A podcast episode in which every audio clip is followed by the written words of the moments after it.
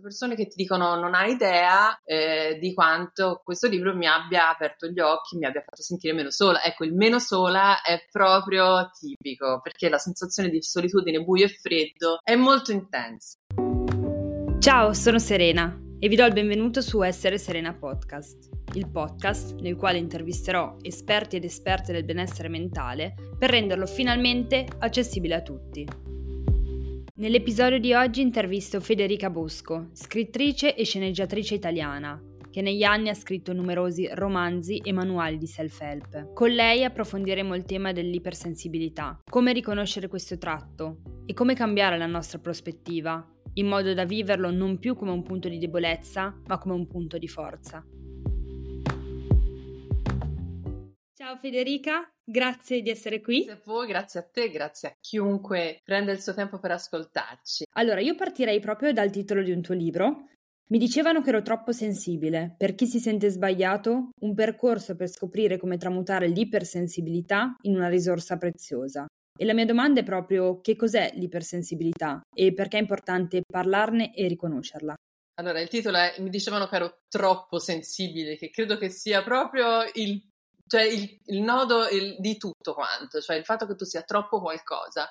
Quindi qualcosa che cede, qualcosa che è ingestibile e qualcosa che, che, fa, che, che rende, che infastidisce sostanzialmente gli altri. E questo libro l'ho scritto ormai almeno sette anni fa, se non ricordo male. Quindi avevo ben più di 45 anni e, e, sono sempre stata considerata quella strana, in famiglia, fuori dalla famiglia, ma strana eh, perché introversa, perché con, con intuizioni diverse, sicuramente sensazioni diverse e una praticamente impossibile eh, possibilità, scusa il gioco di parole, di comunicarlo agli altri, principalmente ai miei coetanei, perché chiaramente si parla di, di, di me bambina. Quindi cosa è successo in quegli anni, quegli pochi anni fa? Che per caso inciampo in questo libro di Rolf Selling, che era uno psicologo che ahimè è mancato non da moltissimo tempo, un libricino piccino ehm, sull'ipersensibilità di Feltrinelli, tra l'altro. Lo si vede spesso alle stazioni entrando e afferro questo libro e praticamente lo sottolineo tutto, dalla prima pagina all'ultima, dico è impossibile. Questa persona sta dicendo a me che mi sono sempre sentita così, che non sono strana, ma che ho un cervello strutturato in un certo modo. E come me, diciamo 15-20% della popolazione mondiale, un calcolo impossibile da fare perché capisci che è impossibile no? verificare, figuriamoci, però insomma ti dà una, una, misura che ti dice non sei sola, perché poi sì, 15% su 100 è un conto, ma quando si parla di, capito, di miliardi di persone è un altro conto, comincia a essere insomma un piccolo esercito Diciamo che è da poco che si è cominciato un pochino a porre l'attenzione su chi ha eh, delle, si chiamano neurodivergenze e anche questa eh, rientra in quei parametri là, cioè vuol dire non sei settato come praticamente tutti quanti, ma hai i filini disposti in un'altra maniera. Siccome il mondo è strutturato per quelle persone che hanno quindi l'emisfero sinistro che eh, è dominante, perciò sono persone razionali, sono le persone pratiche, sono le persone che eh, capiscono in un certo modo, con, con, con, ripetendo, imparando a memoria, persone che hanno sicuramente appunto minore, un minore livello di emotività e di sensibilità, poi vedremo che cosa si intende poi, non è, non è la bontà, è proprio un altro concetto.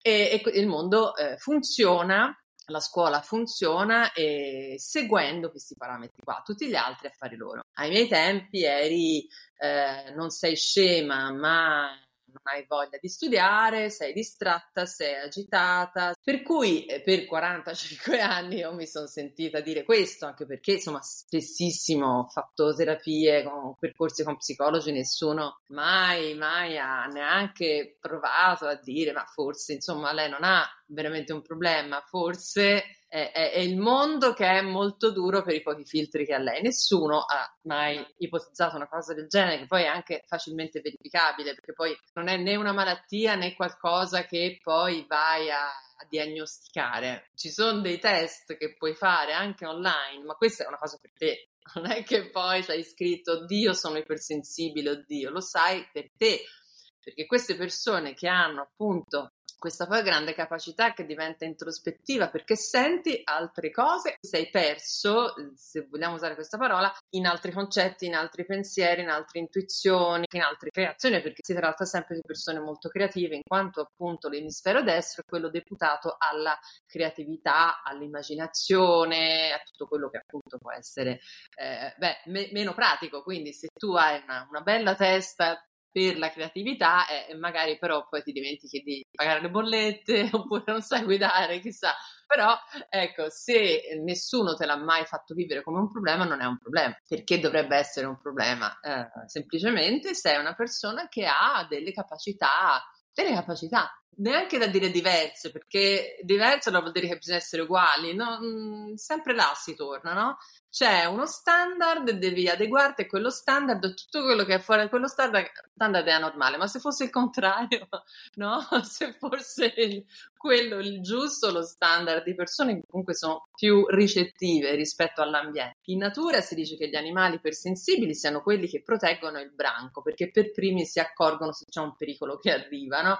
E quindi tutti stanno facendo festa e viva intorno al falò e gli animali ipersensibili sono quelli che sentono un rumore e cominciano a dire ragazzi aiuto arriva il lupo e sono anche quelli che vengono mangiati per primi perché così consentono al gruppo di scappare. La natura è molto pratica, eh? non, è, non, è, non è emotiva non è romantica, la natura è pratica, quindi si dice anche questo.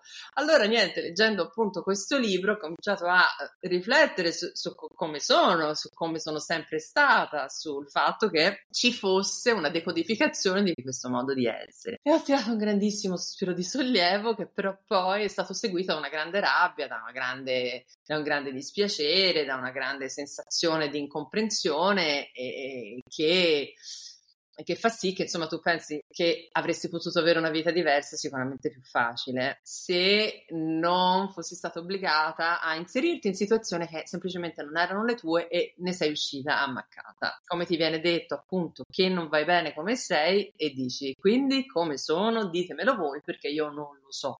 Perché se io provo dolore, dispiacere, rabbia, paura, nessuno mi eh, valida queste emozioni, anzi mi dicono Madonna che palle, eh, ma vai a giocare con gli altri bambini mentre magari tu sei super stanco, perché una delle feature di questo tratto è che ci si stanca già la mattina presto, hai già la batteria al 20% perché basta poco. Questo cervello si accende come un modem e comincia a scaricare dati su dati, quindi non c'è una linearità è tutta una grande lavagna di cose, di pop-up che si aprono, o oh, devo fare questo, devo fare quello, eh, ho detto questo, e poi magari c'hai i bambini, il cane, il gatto, il marito, i genitori, insomma la vita, e tutto questo ti viene addosso come, come un, un'ondata che ti, ti, sbatte contro un muro, perché oltre a questo non è soltanto un'organizzazione pratica, è il fatto che ci sono le emozioni attaccate a ogni pensiero, emozioni molto forti, in più legate al fatto che sarò capace di incontrare quel cliente che mi terrorizza perché è aggressivo, oppure magari c'è una visita da fare, ho paura, cioè tutto quanto questo alle 11 di mattina sei già pronta per andare a letto fra un po' e ancora non sei a nulla. Poi c'è tutto il retropensiero, incrocio la portinaia, mi guarda male. Che avrò fatto? Perché crescere con l'idea che siamo sbagliati fa sì che tu comunque cammini sempre un po' sulle uova. Sei stato programmato così ci devi pensare per fare il contrario, ma ci devi pensare, no, forse non ce l'aveva con me, forse ha litigato col marito, semplicemente in quel momento stava pensando ad altro. Quindi dire forse non è così. Però il primo pensiero è quello, vai, ce l'ha con me. Ecco perché appunto il leggere nero su bianco che tutto questo ha un, un motivo, una ragione, ecco, sicuramente è stata una, insomma, veramente un respiro di sollievo. E penso che sia molto importante appunto, ed è quello che poi hai fatto tu con il tuo libro, cioè trasformare quella che è stata il tuo vissuto, no? Hai detto fino a 45 anni io sono cresciuta senza sapere, sentendomi sbagliato, scopro questa cosa, la tramuto poi in qualcosa che può aiutare gli altri. Eh, sì, perché anche questo credo che sia un po' una tendenza tipica di chi ha avuto molte difficoltà eh, dire mh, mm, se scopro che c'è una cosa che può far star meglio, perché non parlarne agli altri? Anche perché io ti dico la verità, quando ho scritto questo libro, che è stato poi una, la mia esperienza più la raccolta volta di quello che avevo studiato, perché Helen Aaron, questa psicologa americana, lei stessa ipersensibile, dagli anni 80 ha cominciato a raccogliere una serie di dati e ha capito che c'era un tratto e, e, quindi lei è proprio stata la pioniera. Leggendo lei, leggendo altre cose, cominciando a informarmi da chi lo, l'ha studiato per primo, eccetera. Poi mi premeva capire che insomma ci fossero degli studi. Quindi quando ho raccolto poi questo materiale e, e l'ho fuso insieme alla mia esperienza, poi mi aspettavo che così tanti e oltretutto questo libro è stato tradotto in diverse lingue. mi ricordo un sacco di ragazzi in Polonia, per esempio, perché la copertina è molto carina. La versione polacca è celeste con un piccolo riccio, pare si dica Monica Brasliva, ipersensibile o sensibile. E allora vedi, insomma, tante persone che ti dicono non hai idea eh, di quanto questo libro mi abbia aperto gli occhi, mi abbia fatto sentire meno sola. Ecco, il meno sola è proprio tipico, perché la sensazione di solitudine, buio e freddo è molto intensa per la maggior parte delle persone. Ripeto, poi se sei stato accudito e dall'inizio, insomma, amato e protetto come come una persona che è giusto che tu tu, tu, sia, no? il rispetto che è giusto che tu ottenga e, e quindi anzi è stato rispettato il tuo riposo, sono stati rispettati i tuoi sentimenti, le tue emozioni, sei stato validato con amore. Questa, questo tratto non, non ci fai neanche particolarmente caso perché è tuo e quindi sei una persona che non ha problemi di autostima e va nel mondo bene, sceglierà una carriera o, o del, insomma qualcosa che possa essere eh, molto vicino a quello che lui è, al suo cuore, alle sue inclinazioni, quindi non avrà bisogno di travestirsi da quello che non è, sbagliando praticamente tutto, perché poi il problema è quello, ti infili in una serie di corsi di studi, lavori, amicizie, matrimoni, fidanzamenti uno più disastroso dell'altro, nel tentativo di far contenti poi gli altri perché dici speriamo, boh, forse lo sapete voi come devo essere, visto che io comunque sbaglio, boh, speriamo poi per, per accorgersi che nessuno è contento, soprattutto te. E non capisci forse neanche più chi sei, no? Che non ne hai la più pallida idea, perché eh, intanto chi è neurotipico eh, non, se fa, non, se lo chiede proprio chi è, mm, perché non è un problema. Quindi, eh, se qualcuno ti guarda male, non te ne frega nulla. Se tagli la strada a qualcuno, cretino quello. Se c'è un problema, è un problema dell'altro. Tutta questa energia in più che, che riservi, che trattieni, la puoi usare in qualcos'altro e, se, e arrivi la sera riposatissimo, capisci? Se invece tutto il mondo ti fa male, ti buca, ti con gli spilli, la fatica emotiva, il dolore, il dispiacere è enorme, non finisce mai. Sei sempre in qualche modo in allerta, in agitazione, ad aspettarti un po' il peggio. Prendiamo questo momento storico qui. Come mm. fai ad andare durante, cioè a non pensarci? Come fai a essere a dormire sereno? Sì, noi siamo qui con il selfie, con il ring, tutto meraviglioso e bellissimo ma accanto i nostri fratelli, le nostre sorelle sono massacrati in questo preciso istante mentre parliamo.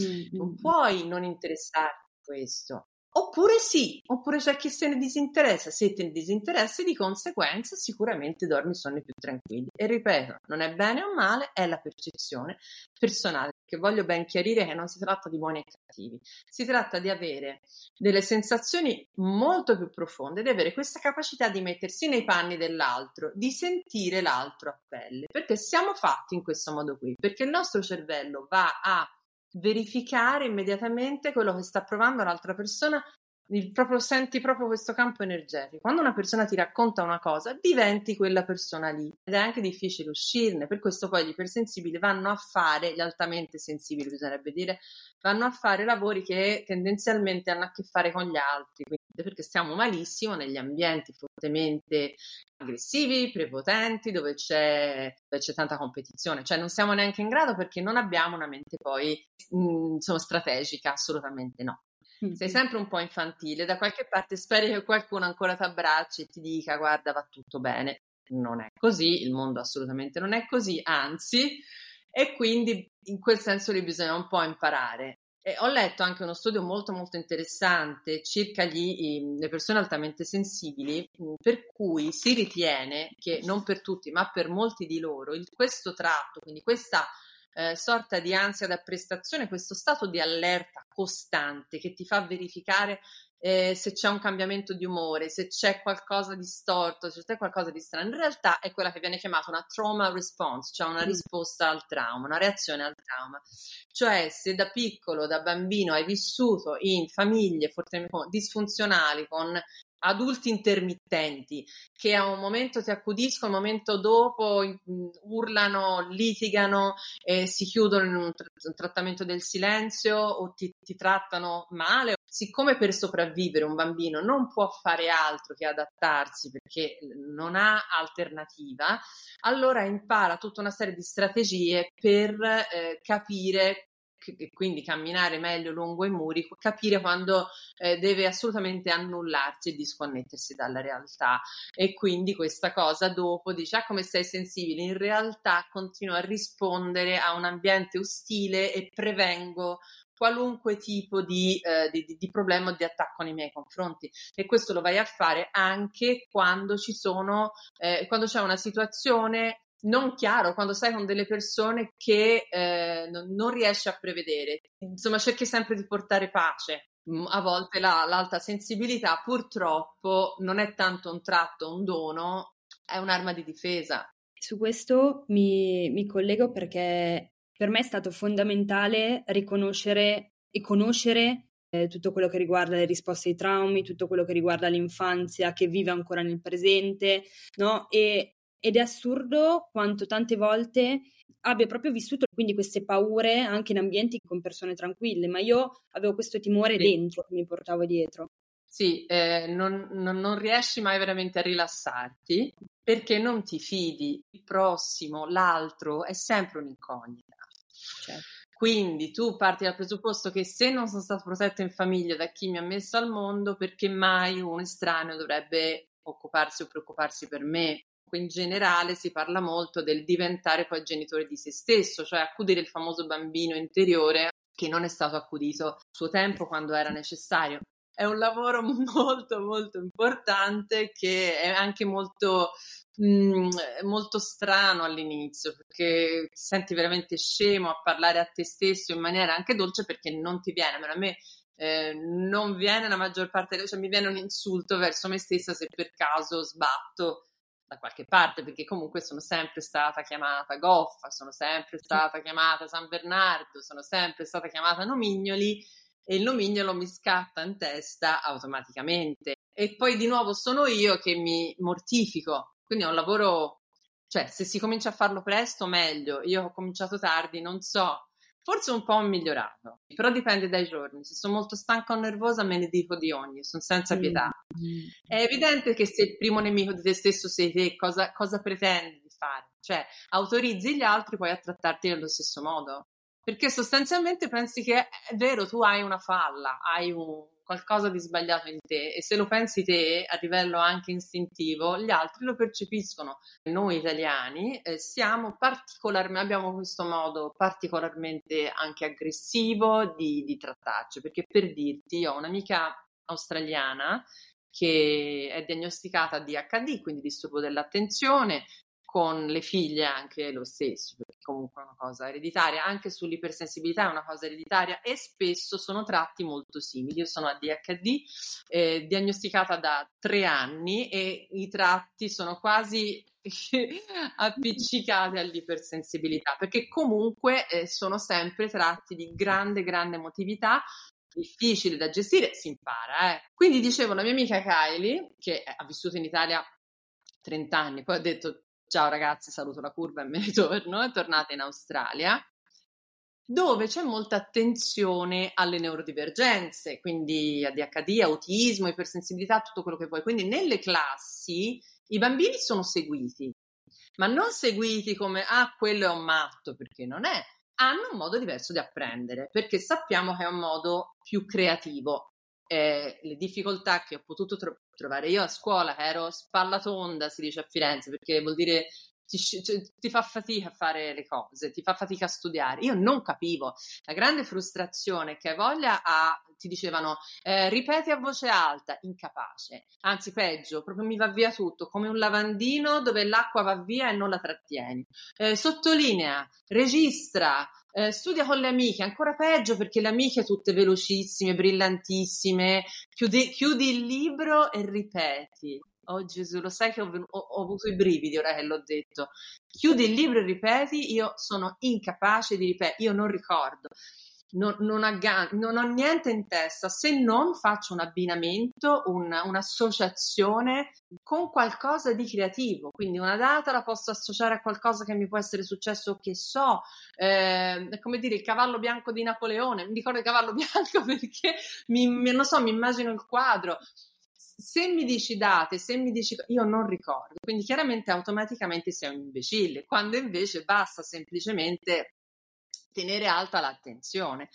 E quindi hanno dei, dei, dei, sistemi, insomma, dei programmi assolutamente compatibili con, con, i ragazzini che hanno un, tipo di apprendimento diverso, che poi appunto sono la chitarra, la batteria, fanno danza, fanno teatro, fanno un sacco di cose strafiche, perché appunto hanno questa immaginazione incredibile che invece di essere schiacciata viene proprio stimolata al, al massimo e semplicemente si sostiene chi fa un po' più fatica, quindi ci si adatta al, all'apprendimento che è un po' diverso e quindi i bambini poi vanno tranquilli dove vogliono perché, perché va bene, no? Semplicemente io non imparo così, imparo cosa, non è che sono scemo. Ecco, io mi rendo conto di andare molto in punta di piedi con persone presso cui verifico le stesse cose. Allora mi viene da, da, da usare una cortesia eh, estrema, mm, cioè proprio i guanti felpati, perché come ti dicevo, mi metto al posto dell'altro e ho paura che l'altro si possa essere offeso, a me danno fastidio un milione di cose e cerco di non farle.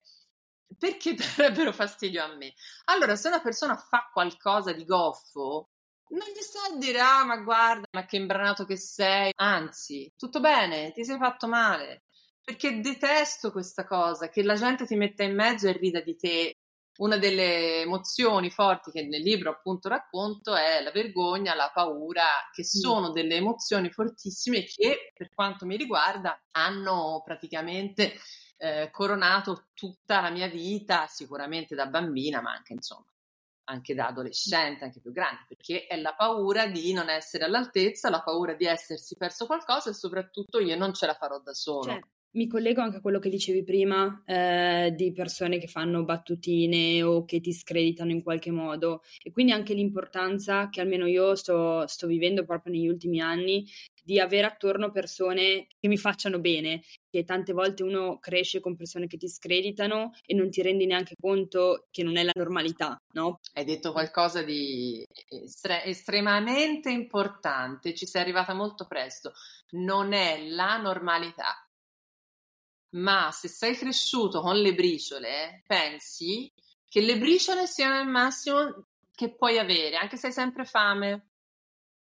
Poi guardi intorno e vedi babbi che si fanno magari anche un po' prendere in giro, eh, mamme che danno dei consigli, eh, che ridono, che, dove c'è una serenità particolare e soprattutto magari si è aperti all'ascolto o si eh, si appoggiano determinate inclinazioni, a me mi sembrano gli alieni. Dico, ah, madonna, dico, ma questo è Star Trek, perché non... non...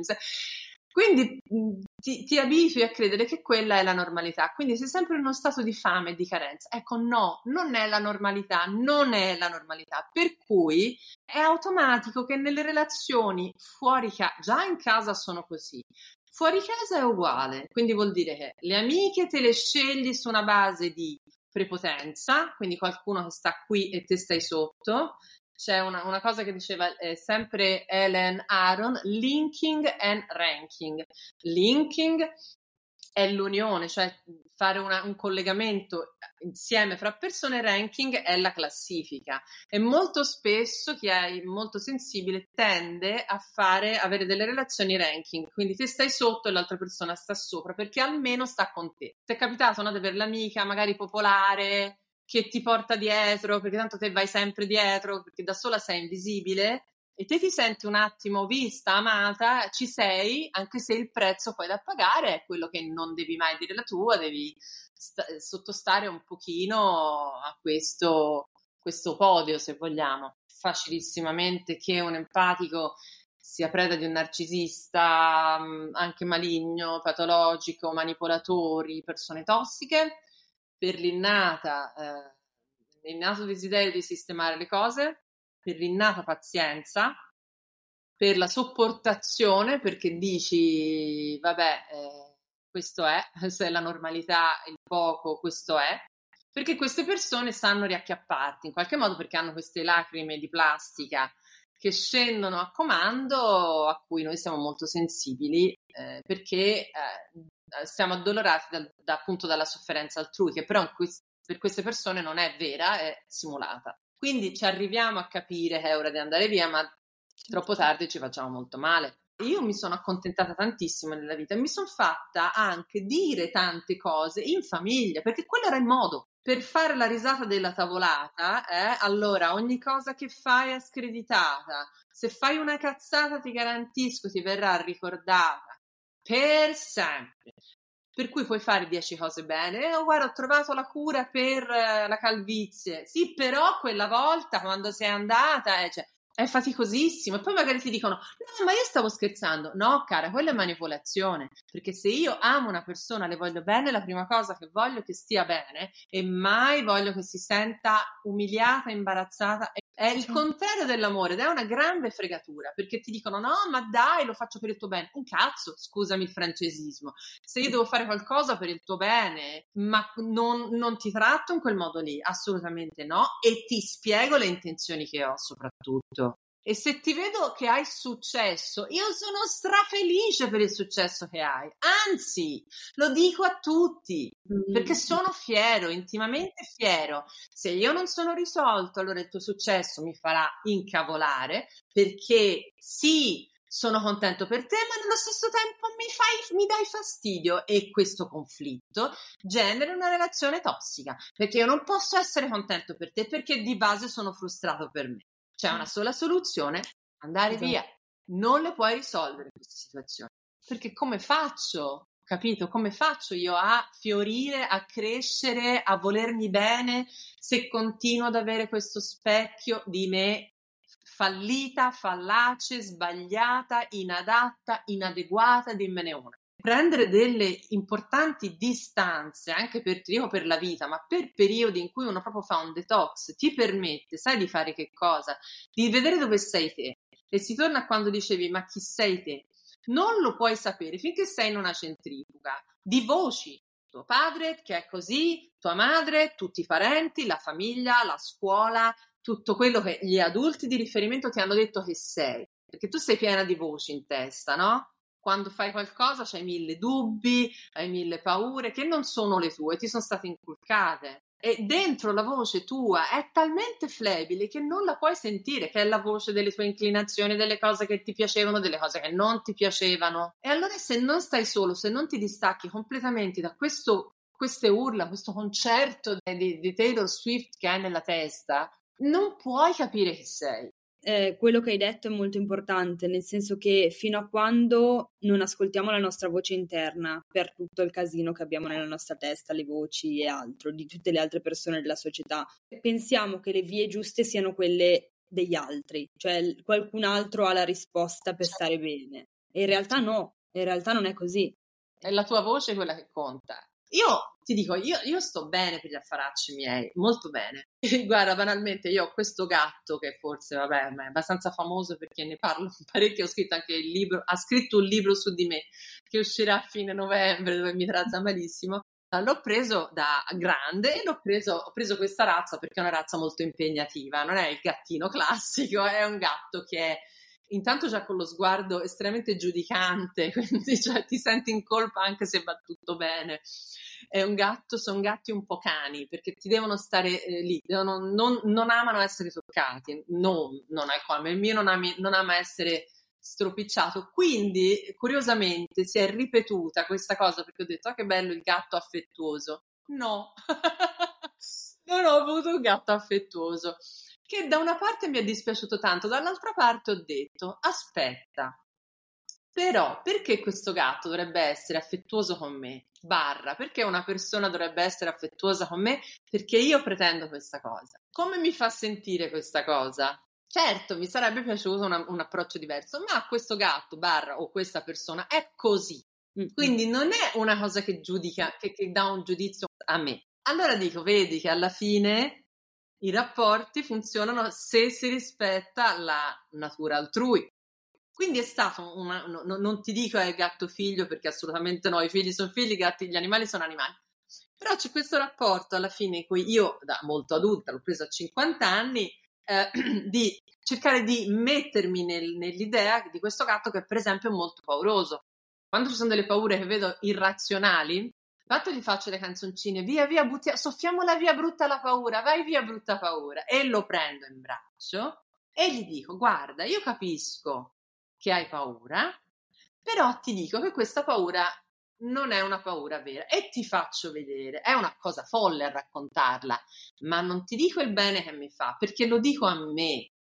Mm. E poi vedo che il gatto si rilassa, il che vuol dire che sono riuscita a mettermi in una condizione diversa da quella che è stata fatta nei miei confronti. E questo per me è stata una grande vittoria. Hai già citato un po' di azioni, ma ci sono dei, dei consigli che ti senti di dare a persone che appunto vivono questa alta sensibilità? Allora, senti, eh, non tutte le cose funzionano per tutti, come sai ovviamente. Certo. Eh, nel libro avevo citato una serie di cose che sono consigliate dagli psicologi, appunto, anche da coach, comunque si sa, anche il buon senso. Una cosa importante, dicevano appunto, in momenti in cui ti senti molto sovraeccitato, molto sovrastimolato, di cercare di portarti al, al momento attuale usando i sensi, quindi il freddo, per esempio, eh, se hai del ghiaccio o una lattina fredda, ti, ti riporta un pochino in quadro, a usare qualcosa di molto forte, una mentina. Queste cose stimolano, però non è che ti risolvono assolutamente, quindi credo che sia importante mh, provare a prevedere rispetto a quello che uno ha, eh, a, che uno si sente. Per dire, per me dormire è fondamentale, cioè dormire, avere una buona qualità del sonno ti cambia completamente la vita. Quindi le ore giuste, la temperatura giusta, la, il buio giusto e il materasso giusto, perché se non ti riposi, quelle sono le ore assolutamente fondamentali. No? Integratori, fatevi consigliare dal vostro farmacista, dal vostro medico, integratori di omega 3, integratori di vitamine, di magnesio, perché ti hai bisogno di aiutare questo povero corpo e questa povera testa. Bere tantissima acqua tutto questo aiuta perché prima di sì sì le segno questo, lei come dorme, lei cosa mangia, lei chi frequenta, lei quanto beve, lei quanto cioè ha un ambiente perché se non risolvi queste cose qui puoi prendere tutti i medicinali e gli integratori che vuoi. Non risolvi cioè resisti un altro po' finché crolli.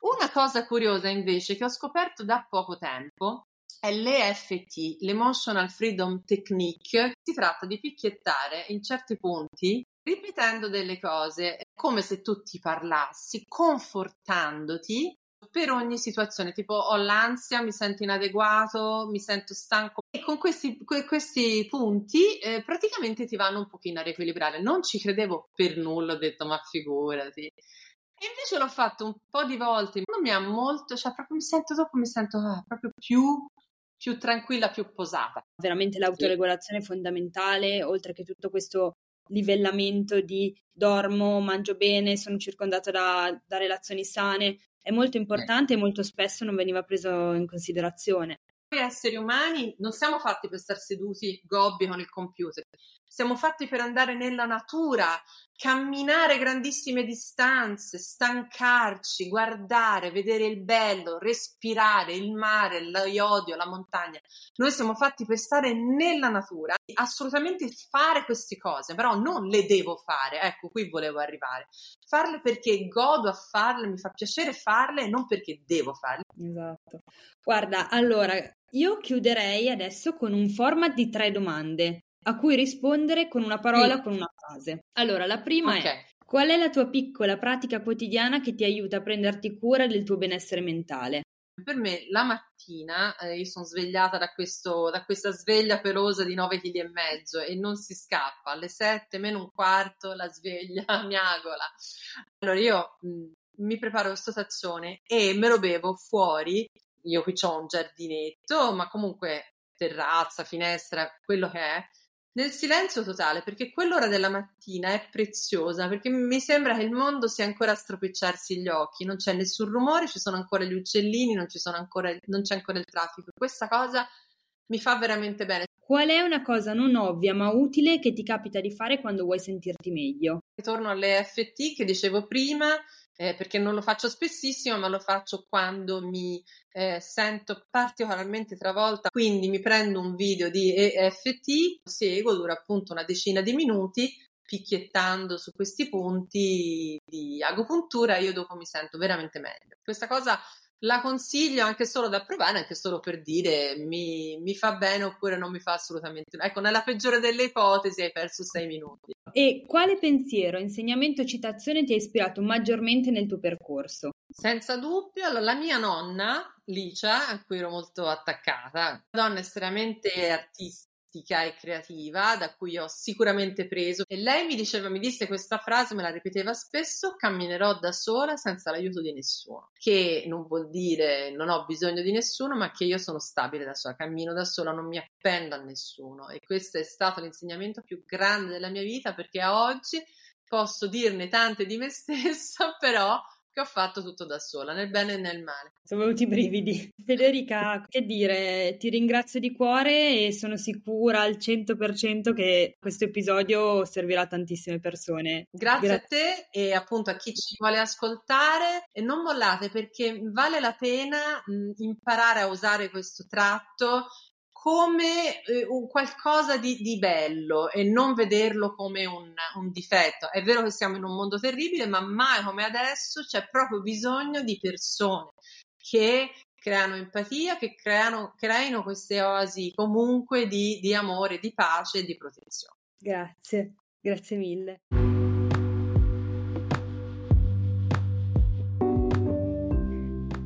Avete ascoltato Essere Serena Podcast, il podcast nel quale intervisto esperti ed esperte del benessere mentale per renderlo finalmente accessibile a tutti.